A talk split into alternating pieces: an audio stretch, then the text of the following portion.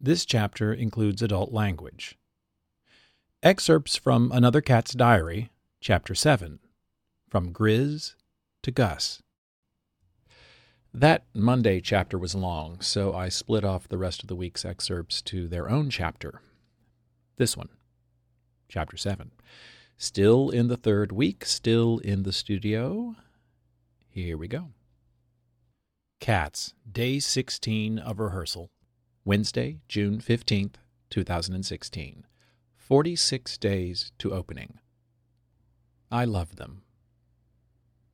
10 a.m. to 1:30 p.m. Studio 7A full cast Sans Gurr and Lewis. Jellicle Ball. Micro excerpt My People. It's official. After Grizz, I have the best princess track in this show. Gus Franz, Dillamond. These are my people. 2:30 p.m. to 6 p.m. full cast. Jellicle Ball. Excerpt. Shade Tree Mechanics. I get in early for my call, actually well before the lunch break, so I can do my conference call with Tony Howell right at the top of the lunch. It's the last 15 minutes of the morning session when I arrive. The troops are working on the ball. From the doorway into 7A, I witness a wonderful conversation between Paz and M about a beautiful two part lift towards the end of the number where they mirror each other. Paz is partnered by Daniel, M by Jeremy, and one is helping the other figure out exactly what. How to hold herself in the lift, where to put her weight, where to be rigid and where to be soft. Hmm all of the above. It's a thing particular to dancers, this kind of process conversation. I don't know that I've ever seen two singers have this sort of exchange during a rehearsal or two actors. Sure, two actors might, over drinks at the bar, after rehearsal, mull over a beat or a tricky beat of text, particularly one older and one younger actor, the former mentoring the latter, whether he wants it or not. See Jon Jory's foreword to his book, Tips ideas for actors, but usually this does not happen in rehearsal. It is verboten for an actor to give another actor a note, and it's frowned upon for an actor to even kibitz. And while this is not really a dancer giving another dancer a note, dancers do seem more free with sticking in their oar in this kind of situation. I so wish I had the vocabulary, the dance literacy to truly describe what is going on in this room. I think it's remarkable. I think it's going to have a huge impact on the audience, whether they're dance savvy or not. But I really don't have the wherewithal to properly analyze and subsequently articulate the work itself. I so wish I did. Going back to the two pairs of dancers working out these lifts, they're joined by Kim and Eleanor. I scan the room, and there, across the studio. I see Chrissy carefully watching as well. What this reminds me of, weirdly, is something that's a common sight in the South where I grew up. It's a bunch of shade tree mechanics on a hot day, a hot studio, all standing around the open hood of a car being worked on, looking at inner workings from different angles, tapping this part and that part with a screwdriver, conferring, lobbing out ideas. One person manning the key and ignition, others nodding from a distance. It's a beautiful thing to witness. I love these dancer mechanics. Every one of them. Present day postscript Kim is Kim Craven, whose title is resident choreographer, which, it turns out, is like a combo resident director and er dance captain She's the one, along with Ira, who has kept her loving eyes on us throughout the run. She's also the one, along with our cast member, dance captains, who teach all the new cats their tracks. This has been a Sisyphean task, one she bears with grace. Eleanor is Eleanor Scott. Her title is Assistant Choreographer. She was Andy's right hand all during the rehearsal, his amanuensis, his familiar. But the truth of who they are is this They are magical fucking unicorns. Both of them. I've got huge talent crushes on them and have had since the second day of rehearsals. More on them anon. End present day postscript. End of day 14. Cats, day 17 of rehearsal. Thursday, June 16th, 2016. 45 days to opening. Pride and Prejudice. 2:30 p.m. to 6:30 p.m. Studio A full cast. Dance and staging continued. Excerpt. Go Blue. Another morning off for me. When I joined the company post lunch, they're still working on Gumbie Cat from the morning session. Now I'm sitting in the hallway outside of A. My little hiding place has been usurped by some foam core something or other. Even as I'm writing this, Andy Jones is singing the opening bars. I have a Gumbie cat in mind. I I can't imagine that anyone has ever sung the Munkustrap material better than Andy does. It's just gorgeous. And a beautiful sound, yes, but what I dig is his clarity of intention. It's a gorgeous instrument in the service of the text, backed up by an intellectual rigor I'm a little surprised to find in so young an artist? No. In a man playing a cat? Maybe. But Munk has the majority of the water to carry in terms of tying this stack of poems into a dramatic series of events. In Andy, I think we've just the guy. Plus, I like him. He's a Michigan grad, and I have a soft spot for those. Excerpt Remark the Cat. We're now staging Grizz's first walk through the tribe, and Chrissy has everyone vocalize their disdain, their loathing, and their fear of her. It's the first time I've heard Leona sing. Ever. It's good.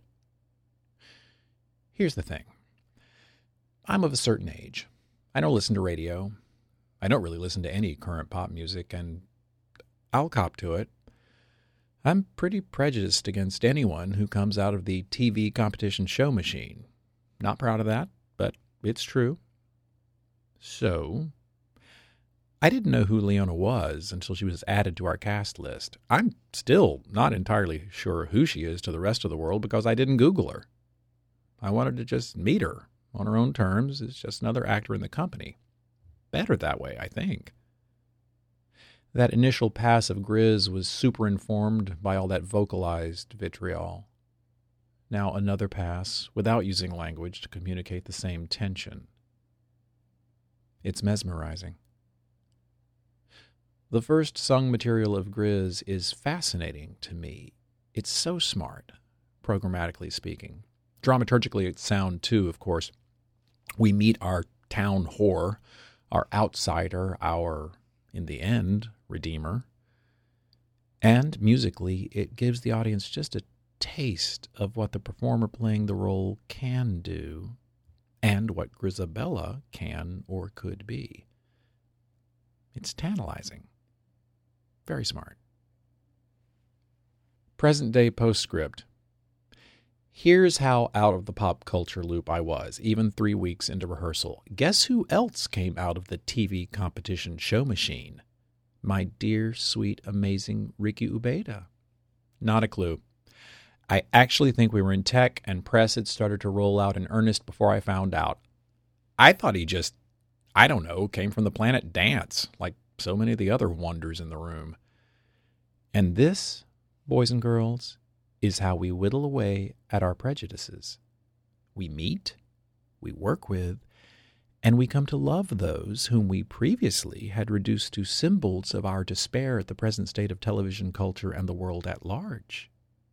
Yes, we do. It's a process. Cats, Day 18 of rehearsal. Friday, June 17th, 2016. 44 days to opening. Ford and Gurr together again for the first time.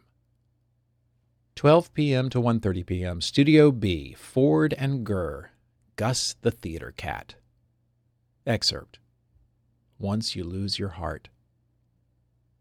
Delayed call today. Noon for a staging and music rehearsal for Ford and me. Jelly and Gus. With Chrissy. At last, I get my Chrissy time. We talk for 45 minutes before a note is sung. At first, just Chrissy speaks. Background the understanding of the story thus far and where Gus and Jelly fit in, the relationship between G and J. Here's the received wisdom. After the ball, Grizabella comes back through the tribe, one time too many. The tribe spurns her in no uncertain terms, and since Grizz is in the space and shows no signs of moving on, they do. They move on, all of them. They clear out from the junkyard, leaving Grizz alone. But she's not alone. Old Deuteronomy stays. And though she doesn't see him, he sees her deeply. He sees her at her most vulnerable and true. And once she slinks away, old D sits and meditates on what he has seen. All through the intermission, he sits and thinks on Grizabella's plight and the tribe's utter lack of compassion. When the cats sheepishly return to the junkyard at the top of Act Two, Deuteronomy sings moments of happiness, a sermon, in a way. The sermon is followed by a hymn, first as a solo, then with the congregation joining in. It's the second iteration of memory. At the hymn's conclusion, Gus is invited to share his story as a positive example for the kittens. This is all implied. There is neither music nor text that lays out this information. It will, I assume, be told in action. We'll leave it to Andy and Chrissy to make that happen. Here's an important thing about Gus the theater cat Gus does not start, Jellylorum does. Jellylorum. Sarah Ford. She holds my heart instantly. I just teared up typing that sentence, and I've only known her for three weeks, and we've sung the song once. I think it's going to be okay. Cats, day 19 of rehearsal, Saturday, June 18th, 2016. 43 days to opening. Best possible efforts. Excerpt Christopher Gurr is not called today. I was delighted when I read the emailed call last night, and also a little disappointed. End of the third week. We've only one week and three and a half days left in the studio. Brunch and suit shopping tomorrow, Sunday, with Andy Jones and his wife Audrey, and my former student and current friend Ben Mason, who just happens to be fairly far up the ladder at Suitsupply. Handy, that. At some point, near the end of the first week, beginning of the second, Ira caught me in the hallway and said, So, for a dressing room mate. Ah, oh, damn it. There's Andy, he means Andy Jones, Tyler, and Ricky. If you have a preference, take your time, get to know everyone. Best possible efforts. well, at least he asked. Age does have its privileges, even if they are limited. I know right when he asks that Andy seems the best fit. And man, I hope that's okay with Andy. I feel bad for the lads. That's how I think of Andy, Tyler, and Ricky. They are all young men, and I am, by a long shot, the oldest member of the cast. And one of them, now, will be stuck with me. I was so hoping my seniority would earn me solo digs, but Ira only has so many dressing rooms to work with at the Neil Simon. I know, I've played it before. Oh, how did I choose among the three? Guess you'll have to read the book. More later.